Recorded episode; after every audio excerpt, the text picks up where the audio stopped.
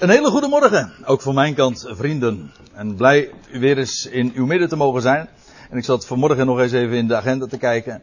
En dat blijkt alweer 4 maanden terug te wezen dat ik hier voor het laatst was. In november was dat.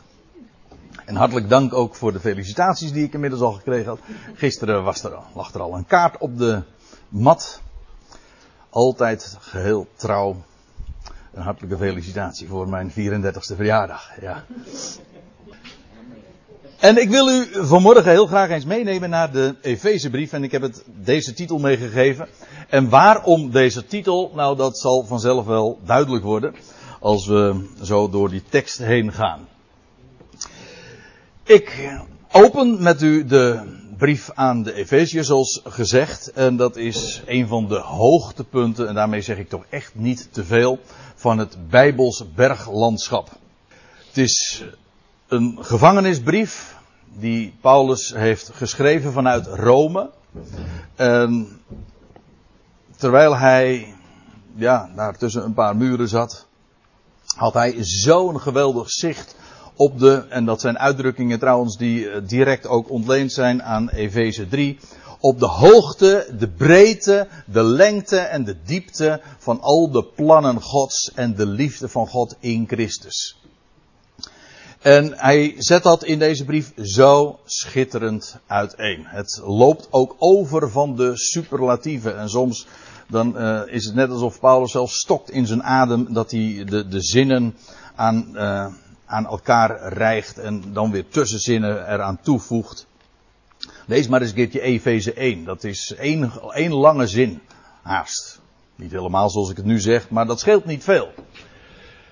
De brief is eenvoudig opgezet in die zin dat het bestaat uit 2 delen. Uit 2 gelijke delen mag ik zo ongeveer wel zeggen. Want hoofdstuk 1 en tot en met 3, dat gaat over de roeping. Als ik het zeg met de woorden die Paulus zelf daarbij ook aangeeft. En het tweede gedeelte, de hoofdstukken 4, 5 en 6, gaan over de wandel. En ik heb expres dat met dat plaatje zo weergegeven, want dat zijn eigenlijk 2 poten, 2 benen om op te staan. Je kan niet in de wandel zonder de roeping en omgekeerd ook niet. Het heeft alles met elkaar te maken. Het heeft te maken met de leer. Hoewel ik een beetje aversie tegen dat woordje leer heb, want dan denkt u misschien aan iets wat heel taai is. Maar de leer is eigenlijk gewoon dat wat geleerd wordt, dat wat onderwezen wordt. Wel, het onderwijs wat Paulus geeft, dat heeft hij rechtstreeks gekregen van zijn hemelse Heer. En als ik het zo zeg, dan is dat heel letterlijk zo, want Paulus is dat allemaal geopenbaard door zijn Heer vanuit de hemel. Dat is een unieke bediening die hij heeft gekregen. Dat zegt hij ook in de Efezebrief, dat aan hem is, ik lees nu voor. Mij, Efeze 3 vers 8, mij, verreweg de geringste van alle heiligen, is deze genade te beurt gevallen om aan de natie de onnaspeurlijke rijkdom van Christus te verkondigen. En in het licht te stellen wat de bediening van het geheimenis inhoudt. Dat van aionen her verborgen is gebleven in God, de schepper van alle dingen. Ja, en dan spreekt hij nog over het plan der aionen, het plan der eeuwen dat hij in Christus Jezus uitvoert. God heeft een geweldig plan dat alles omvattend is, hemel en aarde. Ja, logisch, hij is de schepper van alle dingen.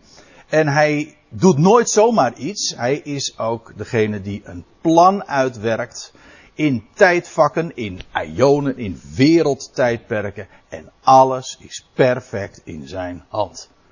Ja, nou dat is eigenlijk de toonhoogte om eventjes bij meteen de titel van deze studie te blijven. De toonhoogte in deze brief.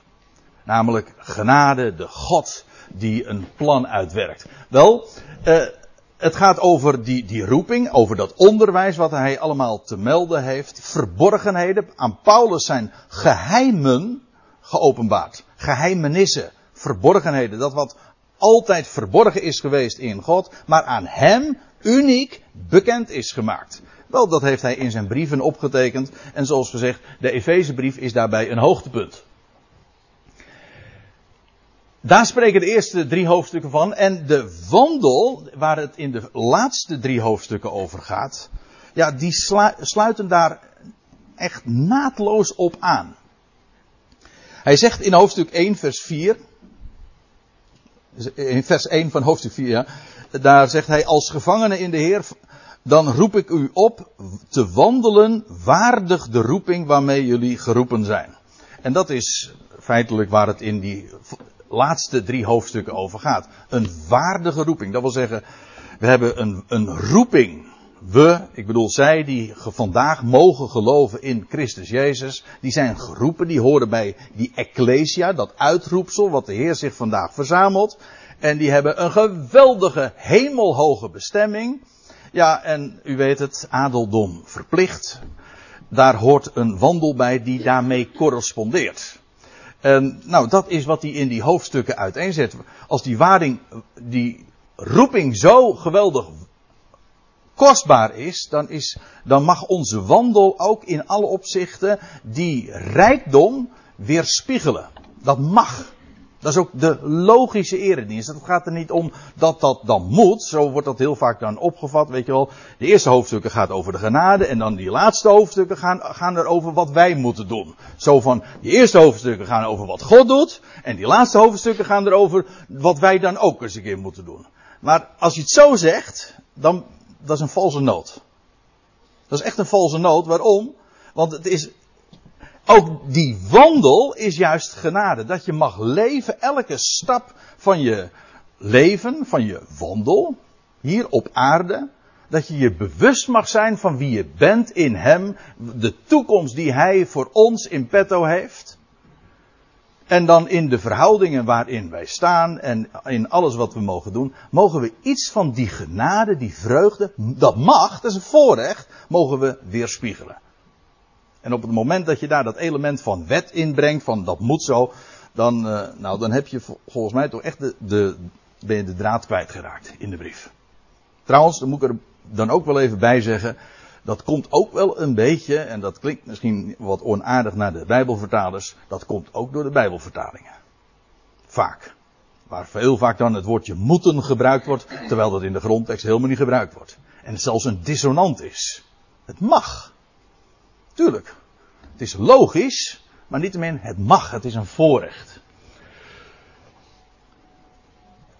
Even nog een opmerking vooraf over die structuur van dat deel, die laatste hoofdstukken van die brief dus, over het wandelen. Wel, de metafoor, de vergelijking wordt gemaakt met die van een kleed. Er wordt gesproken over de oude mens en de nieuwe mens. En bij de oude mens hoort een bepaald gedrag, een bepaalde denkwijze, een bepaalde spreekwijze, een bepaalde manier van omgang. Kortom, alles wat maar te vangen is onder dat label gedrag. Daar hoort een oud kleed bij. En dat wordt nu vervangen als je Hem hebt leren kennen. Maar dat is trouwens ook Efeze 4. Maar jullie, heel anders. Waarom? Jullie hebben Christus leren kennen. En dat betekent dat daar een gedrag, een kleed bij hoort, dat daarbij past. Ik bedoel, als jij in de modder werkt, dan trek je niet je nette pak aan. Hè? Ik bedoel, bij elke activiteit, bij elk gedrag hoort een bepaald gewaad. Nou...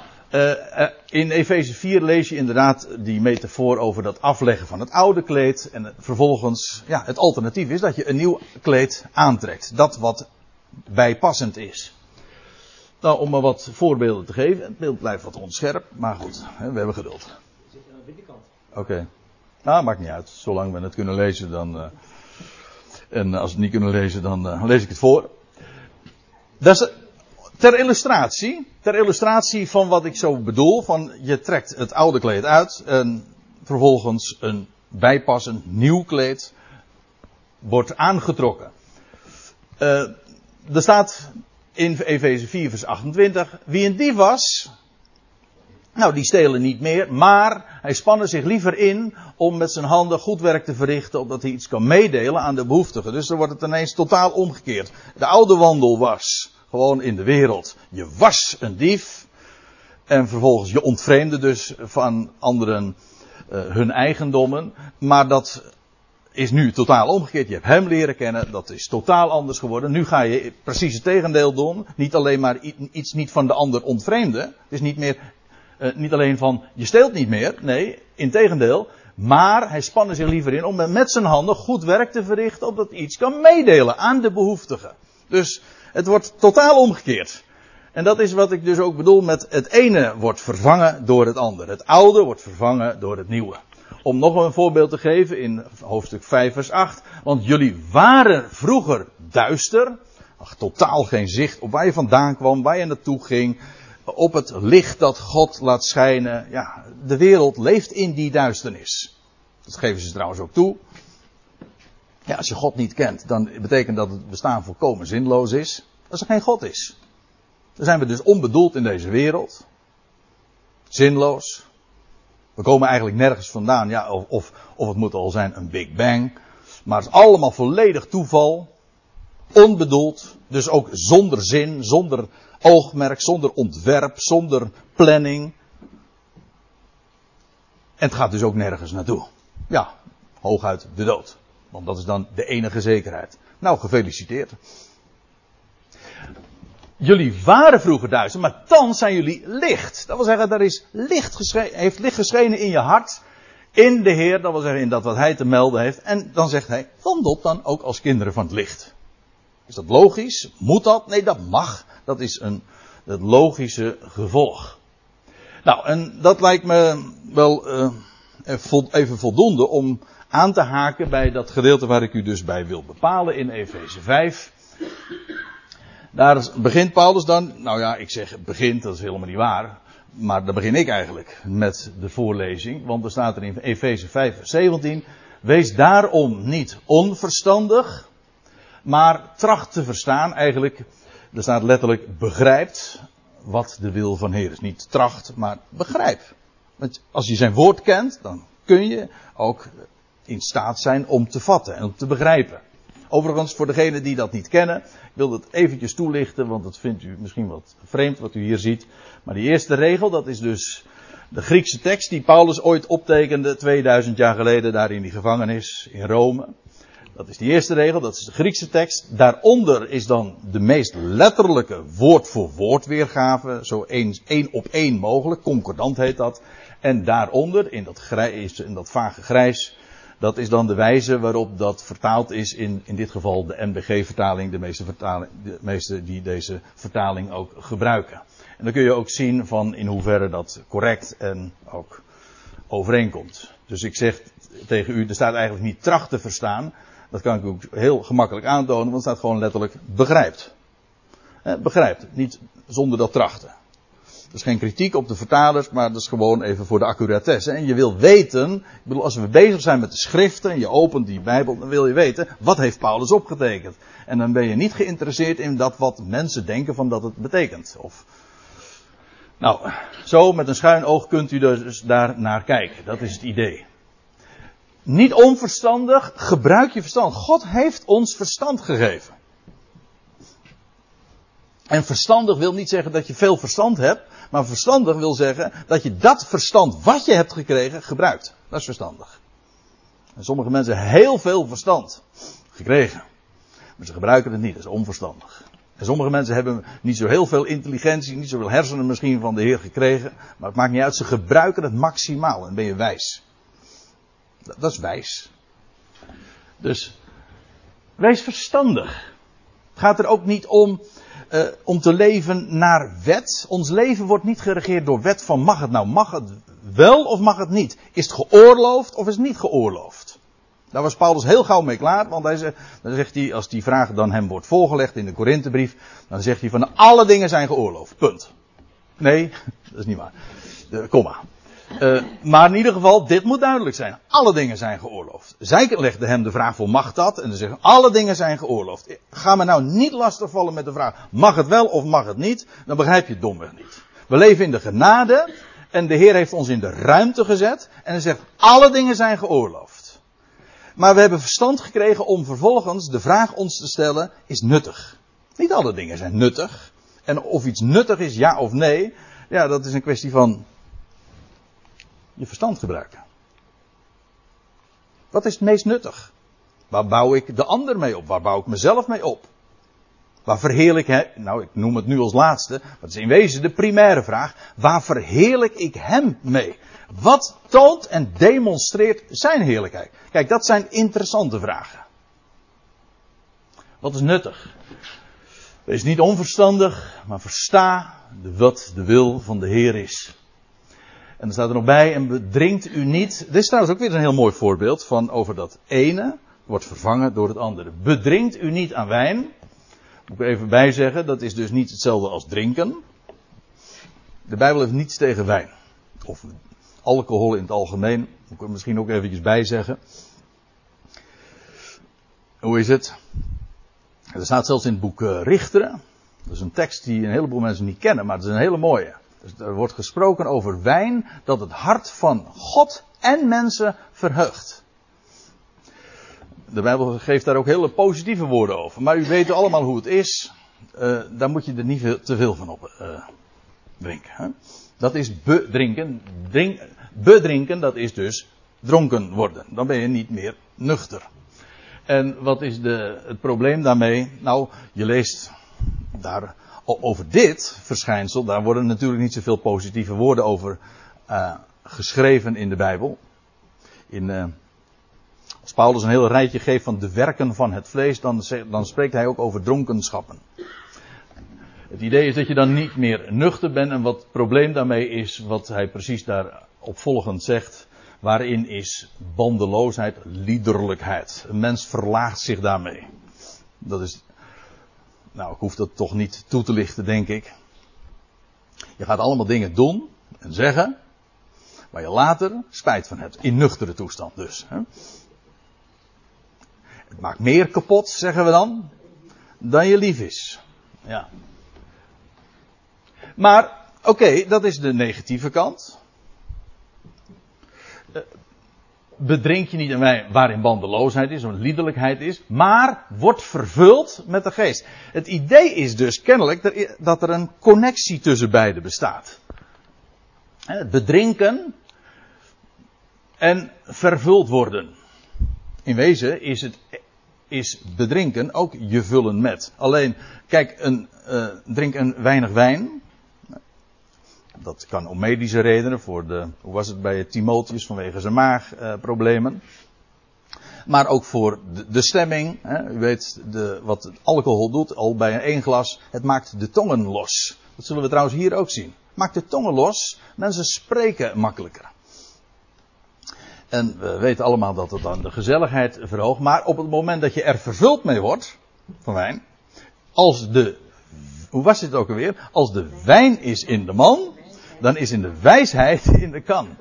Ja, dan is de wijsheid weg. Het verstand is weg. Dan ben je niet meer nuchter, ben je niet meer bezinnen. Dan ga je dingen doen waar je je voor geneert. Als er dan foto's van genomen worden. En die worden later dan op internet geplaatst. Dan schaam je je helemaal dood. Ik bedoel, dat soort dingen. Maar dan word je ervan vervuld. En het vervuld zijn van drank... Ja, daarin is liederlijkheid. Maar als je nou vervuld wordt met geest...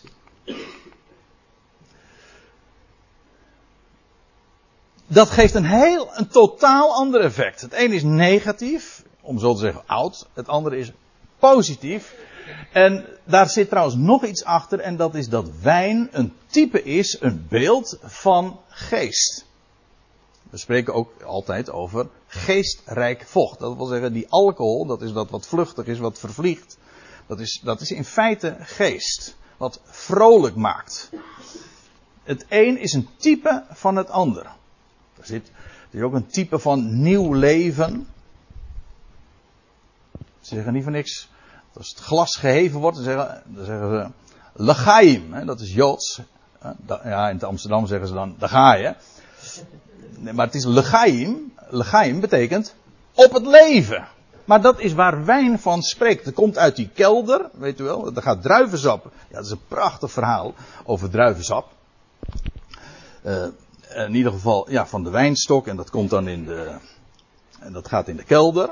En dan, na een verloop van tijd, komt het uit de kelder, uit het graf, om zo te zeggen. En dan is het geestrijk vocht geworden. Dat is een heel proces. Maar in ieder geval, dat spreekt van nieuw leven. Wat vreugde geeft. Daar is wijn een type van. Dus het feit dat Paulus die link legt tussen het een en het ander is niet zo moeilijk. Dat is een kwestie van bijbelse beeldspraak ook. Maar bedrink je niet aan wijn waarin de liederlijkheid is, maar wordt vervuld met de geest. Moet ik er trouwens nog iets bij zeggen, want als je dat leest in een parallel gedeelte van de Bijbel, van deze brief, want dat heb ik er nog niet bij gezegd, maar dat doe ik dan bij deze. Je hebt dus de Efeze-brief en een brief die in diezelfde periode is geschreven, is de Kolossenzenbrief. Ze zijn ook gelijktijdig verstuurd en verzonden, met in de Tychicus meegegeven aan naar de betreffende plaatsen is dat toen verstuurd. Maar de Kolossenzenbrief en die brieven van de Efeziërs en de Kolossenzen, die lopen parallel. In heel veel opzichten. En dan kun je dus een vers dat in de Efezebrief voorkomt, vindt zijn parallel, zijn tegenhanger in de Kolossenzenbrief. Niet per definitie en altijd, maar nou ja, dat is een heel mooi verhaal. Het zijn geen twee identieke brieven, maar ze lopen parallel.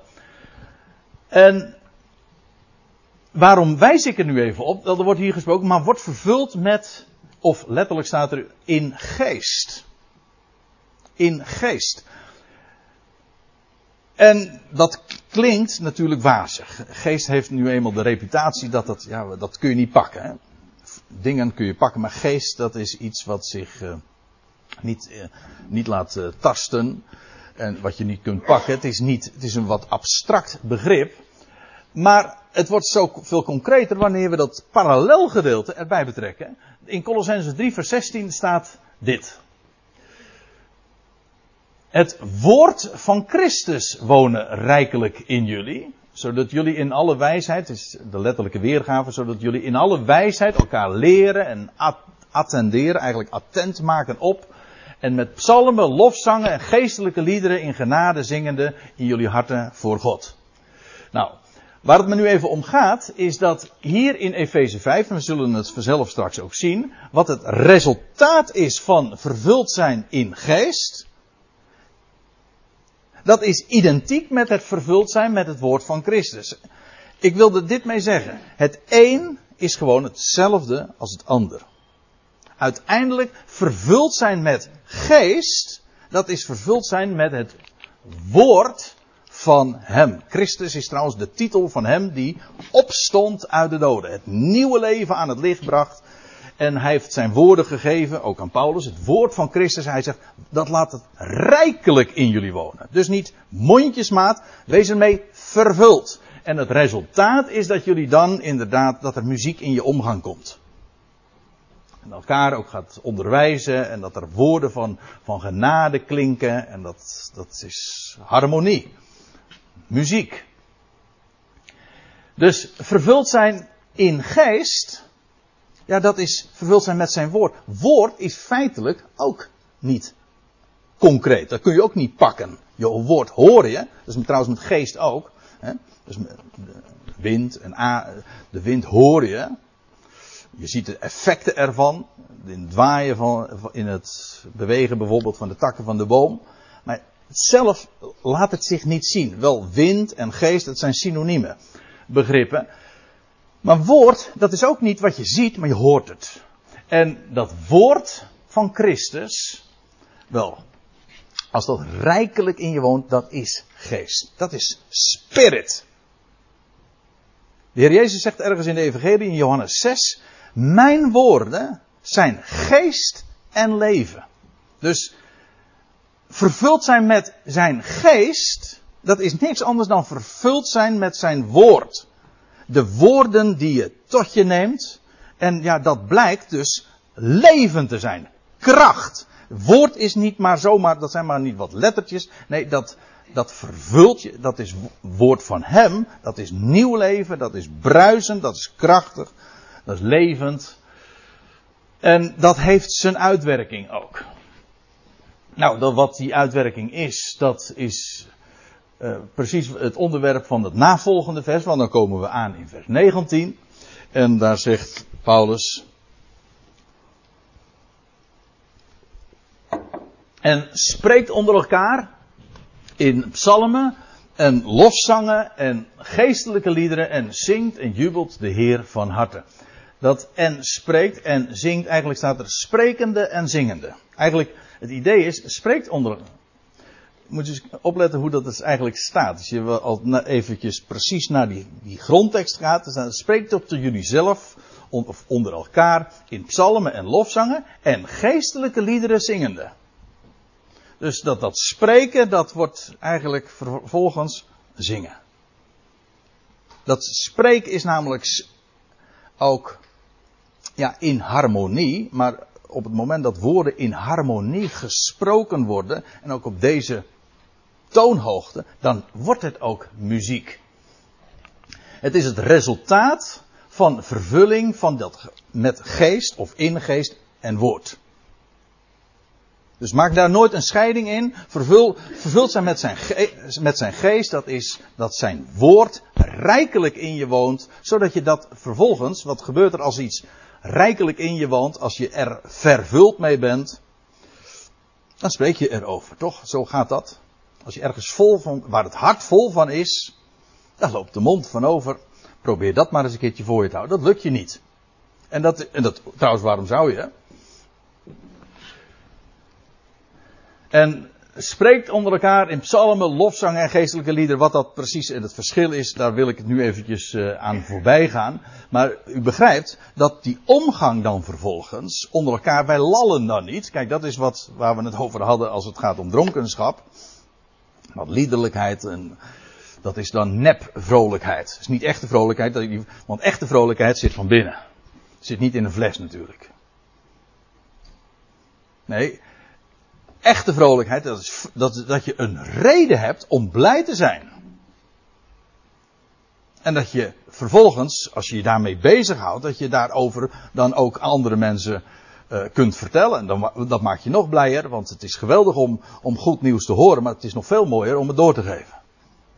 Nou, dan spreekt onder elkaar in psalmen, lofzangen en geestelijke liederen en zingt en jubelt de Heer van harte. Hier staat trouwens een woord, waar ons woord psalm dan weer van afgeleid is, maar dat is weer afgeleid van een werkwoord. Dat betekent eigenlijk tokkelen met een snaarinstrument, muziek maken, musiceren. De vertalers hebben dat weergegeven hier met jubelen, maar het idee is gewoon muziekmakend in het hart van jullie.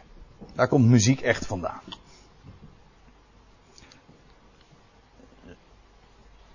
Muziek maken in het hart van jullie aan de Heer. En dan, nou, dat is precies dus ook de reden waarom ik die titel had meegegeven op die eerste dia. Maar lees nog eventjes verder, want er staat hier een komma en inderdaad de zin loopt door.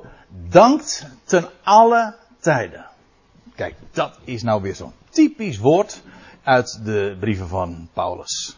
Het loopt over, het is, dat is trouwens ook deze brief, overvloeiend van dankzegging.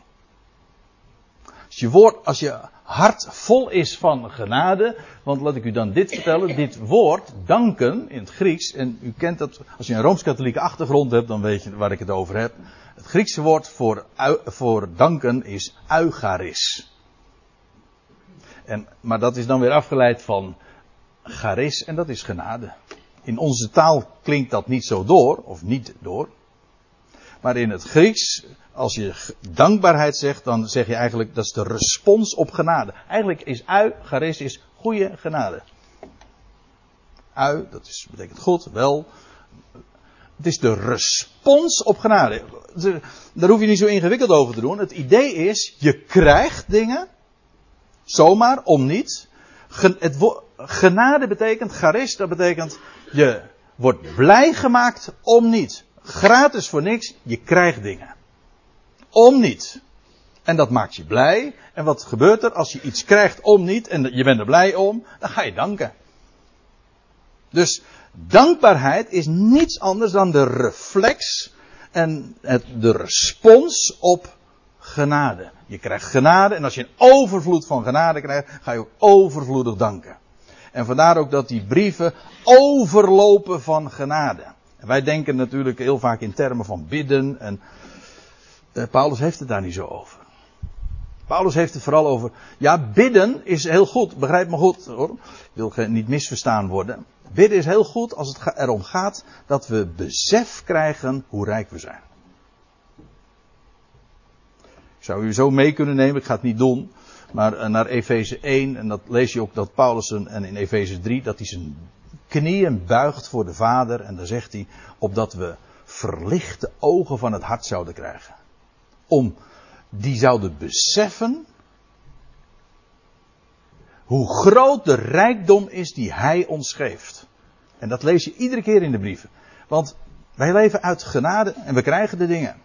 Wij hoeven niet, om maar wat te noemen. Misschien zeg ik hier iets wat gevoelig ligt. Dat denk ik eerlijk gezegd niet zo. Maar zoveel mensen die denken dat je bidt om vergeving. Weet u waar Efeze 1 mee begint? Dat Paulus dan zegt. Wij hebben de vergeving. Daar bidden we niet om. Daar danken we om. We hebben het Als je iets ontvangen hebt, wat doe je dan? Dan dank je daar toch voor. Nou, om maar iets te noemen. Wij zeggen, Heer, wilt u bij me zijn vandaag? Ja, dat is dat...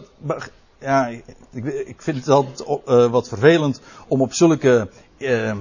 ja, hoe zeg je dat? Intieme dingen.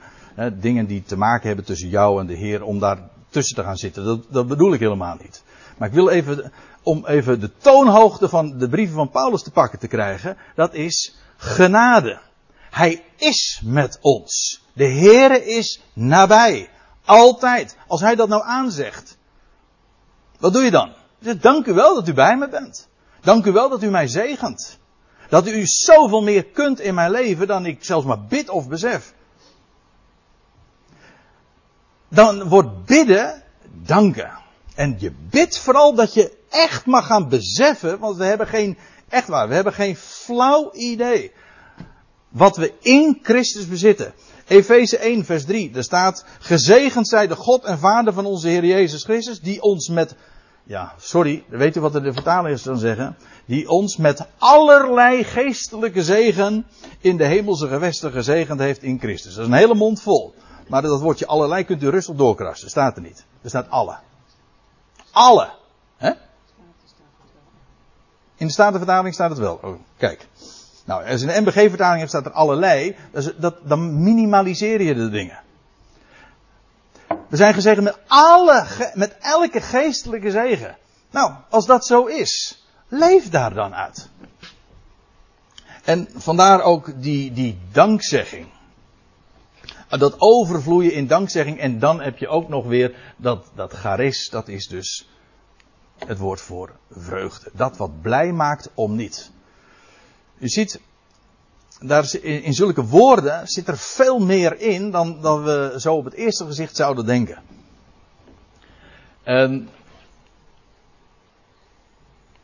Ja, een leven dus vervuld met vreugde.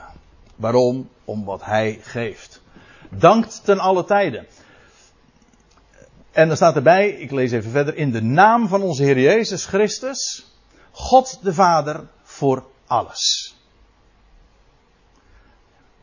Dus het eerste waar ik even op wil wijzen, dat is altijd wat je ziet. We hebben één God, namelijk de Vader. En hem danken wij. En hoe doen we dat? Wel in de naam van...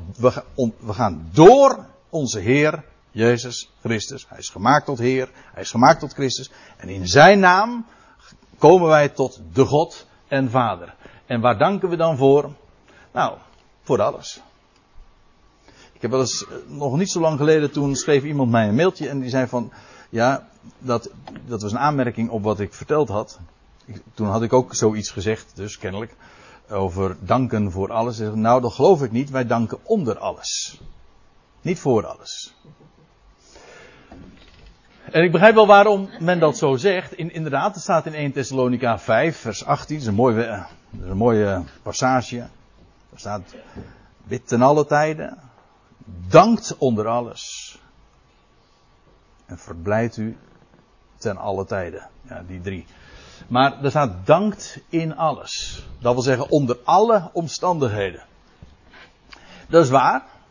Onder alle omstandigheden. Maar hier staat dan toch maar mooi. Voor alles, of eigenlijk letterlijk Over alles. Ja, hoe kan dat?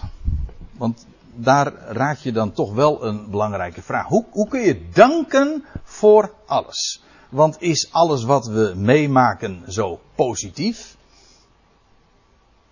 Nou, zojuist in de inleiding zei Ron zo het een en ander, en daarvoor hadden we ook al even een gesprekje over een portie lijden dat ons niet bespaard wordt. En sommige mensen onder ons die kunnen daar op dit moment heel erg van meespreken. Dat weet ik. En alle moeite die je ondergaat, de mensen die je ontvallen, nietwaar? Als het gaat om ziekte, nou, noem maar op. In de relatiesfeer. Die moeilijkheden, die negatieve dingen, die zijn er. En dan kun je. En dan de vraag. Paulus, weet je wel waar je het over hebt. Ik moet er trouwens bij zeggen, hij schreef dit dus, even ter herinnering. Hij schreef dit vanuit de gevangenis. Hè? En daar was hij ook niet zomaar terechtgekomen. Als u zijn geschiedenis wil weten en wat hij allemaal zo heeft meegemaakt, dan kan ik u dit verzekeren. Hij wist donders goed waar hij het over had. En hij, juist hij, zegt, dankt voor alles. Met betrekking tot alles. Hoe kan dat? Want dat blijft dan toch de vraag. In wezen maak ik de vraag met wat ik nu allemaal zeg alleen maar groter. Hoe kun je God danken voor negatieve dingen? Voor pijn, voor moeite, voor verlies, voor lijden in het algemeen. Nou, vul het maar in. Ik hoef dat helemaal niet zo allemaal te preciseren, want we hebben daar zo allemaal onze ideeën wel over. Hoe kun je God danken voor negatieve dingen? Ja, het Bijbelse antwoord is... Ja, ik zit even ik sta te aarzelen, waar zal ik beginnen? Nou, een van de mooiste versen die in dat geval, in dat verband genoemd kunnen worden, dat is ik heb er geen diaatje van, maar dat lees je in Romeinen 8. Dat wij, ik lees het voor, ik wil accuraat zijn daarin. In Romeinen 8, Paulus... Prachtig hoofdstuk. Vers 28 van dat hoofdstuk zegt hij. Wij weten nu. Dat is geen kwestie van voelen. Hè? Dat is trouwens heel belangrijk wat ik nu zeg. Het is geen kwestie van voelen. Wij weten. Als je op je gevoel afgaat, dan ga je altijd de mist in. Maar wij weten. Hoe weten we dat? Wel, God zegt dat zelf.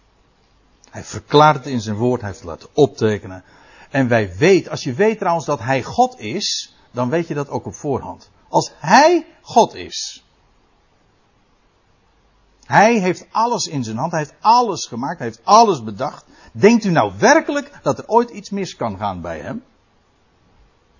Dat is een van de dingen, u hebt het mij veel vaker horen zeggen, dat weet ik. Ik ben niet origineel als ik het nu zeg, maar ik blijf het herhalen, want dit klinkt als muziek in mijn en uw oren. Dat kan niet anders.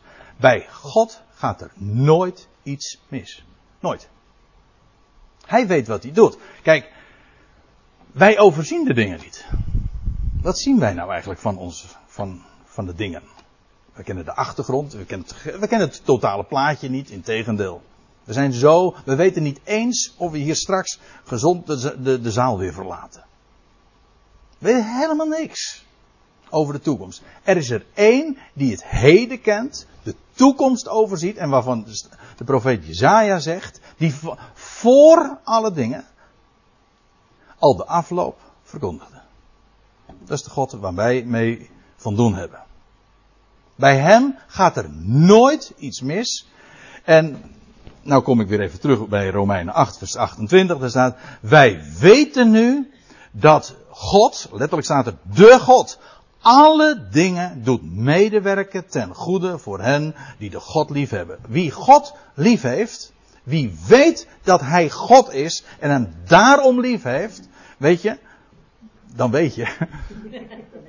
Ja, dan weet je dat hij alles doet meewerken ten goede. Niet alles wat er gebeurt in ons leven is goed, maar hij doet het meewerken ten goede. Oftewel, die negatieve dingen, al die minnen die wij in ons leven zien, die worden allemaal plussen. Als je God kent en God daarom ook lief hebt, dan weet je dat. Hij maakt alle minnen plussen. Daarom hou ik ervan om te zeggen van, er bestaan geen minnen, er bestaan alleen maar plussen die nog niet af zijn. Hè? Min maal min, dat is inderdaad positief. Plus. Hij maakt van alle minnen plussen. En als je zo in het leven staat, kijk, dan wordt het licht in je hart. En dan zie je al die minnen. En dan denk je, wat gaat God daarmee doen? Hij gaat het allemaal tot een plus maken. En er zijn tal van passages in de Bijbel die dat allemaal zo geweldig bevestigen. Ik denk aan een geschiedenis van Jozef. Die zat ook in de gevangenis trouwens. Ook 2 jaar. Nou ja, daar ga ik nu niet op in. Maar in ieder geval, die wist ook hoe dat zat. Al die dingen die hem overkwamen, hij wist.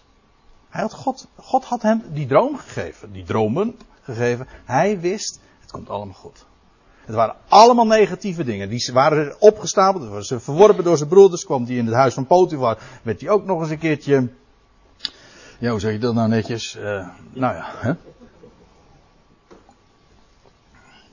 Nou ja, die maakten die ook een heleboel negatieve dingen mee, laten we het maar zo zeggen. En uiteindelijk komt hij dan in de gevangenis. En Jozef was een man van geloof. En dan komt hij, als dan de broers later toch bij hem komen, als hij inmiddels onderkoning is geworden, en hij zegt: God heeft dat allemaal ten goede gekeerd. Jullie hebben kwaad gedacht van mij, maar God heeft dat ten goede gedacht. Kijk, dat is de God waarmee wij van doen hebben. De God die de minnen tot plussen maakt. Kijk, en dan kunnen ze natuurlijk aan meneer Ratelband en weet ik veel wie allemaal roepen van tjaka en positief denken. Dit is positief denken. Positief denken, dat is het geheim ervan is een God te kennen die alle minnen tot plussen maakt. Of ja. Ik moet het anders gebaren. Die alle minnen tot plussen maakt. Inderdaad, die door de minnen. Kijk, op aards niveau zie je minnen. Maar als je het van bovenaf bekijkt, dan zie je een plus. En dat is wat God doet. En de afschuwelijkste dingen worden dan ineens in zijn hand. Als de goddelijke alchemist. Hij maakt er allemaal goud van. Hij maakt van ijzer goud, ja. Hij maakt van minnen plussen. Sorry? Van leem zelfs, ja. Daar zijn ook voorbeelden van. En dan heb je het kruis van Golgotha. Als je één ding toch in de Bijbel moet benoemen, wat een dieptepunt in de hele menselijke geschiedenis is, in Johan de Eerlied staat dat. Het is het kostbaarst kleinood geworden. Waarom? God heeft de min 3 dagen later tot een triomfantelijke plus gemaakt. Hij triomfeert over de dood. Ook de dood is min. Natuurlijk, het is min. Het is een vijand. Ja, maar wij weten dat God alle dingen doet medewerken ten goede. En daarom zien wij in geloof allemaal plussen. En daarom kon Ron ook met recht, dat is trouwens ook Romeinen 8 citeren, dat het lijden van de tegenwoordige tijd niet opweegt tegen de heerlijkheid die geopenbaard gaat worden. Er staat het trouwens nog veel sterker. Er staat er letterlijk, niet waard is vergeleken te worden zelfs. Met de heerlijkheid die geopenbaard gaat worden. Leg het op een weegschaal en dan blijkt het lijden van de tegenwoordige tijd niks te zijn. Het is geen vergelijk. De heerlijkheid is zo overtreffend. God heeft de negatieve nodig. God heeft de minnetjes nodig om zijn plussen te maken zelfs. Het kwaad verandert in zijn handen tot goed. Kijk, en dan kijk je heel anders in deze wereld. En dan kun je dus ook, en nou zijn we weer terug bij af, of in ieder geval terug bij... Nou, nee, ben ik... Oh, hier ligt hij. Ja. Er staat, God de Vader dankend voor alles. Ja, hoe kan dat? Nou, om deze redenen. We hebben een God. En hij is een vader. Hij is een vader voor zijn schepping. Het komt uit hem voort. Het is het werk van zijn handen. Dat verlaat hij nimmer. Leg het maar in zijn handen, geef het maar over. Hij maakt het allemaal goed. En wees elkaar onderdanig, ondergeschikt in de Heer. En ik heb nog een heel aantal versen hierachter staan. En die zou ik ook nog bespreken. Maar ik zie dat het inmiddels al echt tijd is om te stoppen. Dus ik had nog wel willen vertellen over de man-vrouw verhoudingen. En hoe dat allemaal zo zijn uitwerking heeft in de onderlinge omgang. Maar dat moeten we dan voor een andere keer maar eens parkeren. Ik stel voor dat we met elkaar een lied gaan zingen over deze God.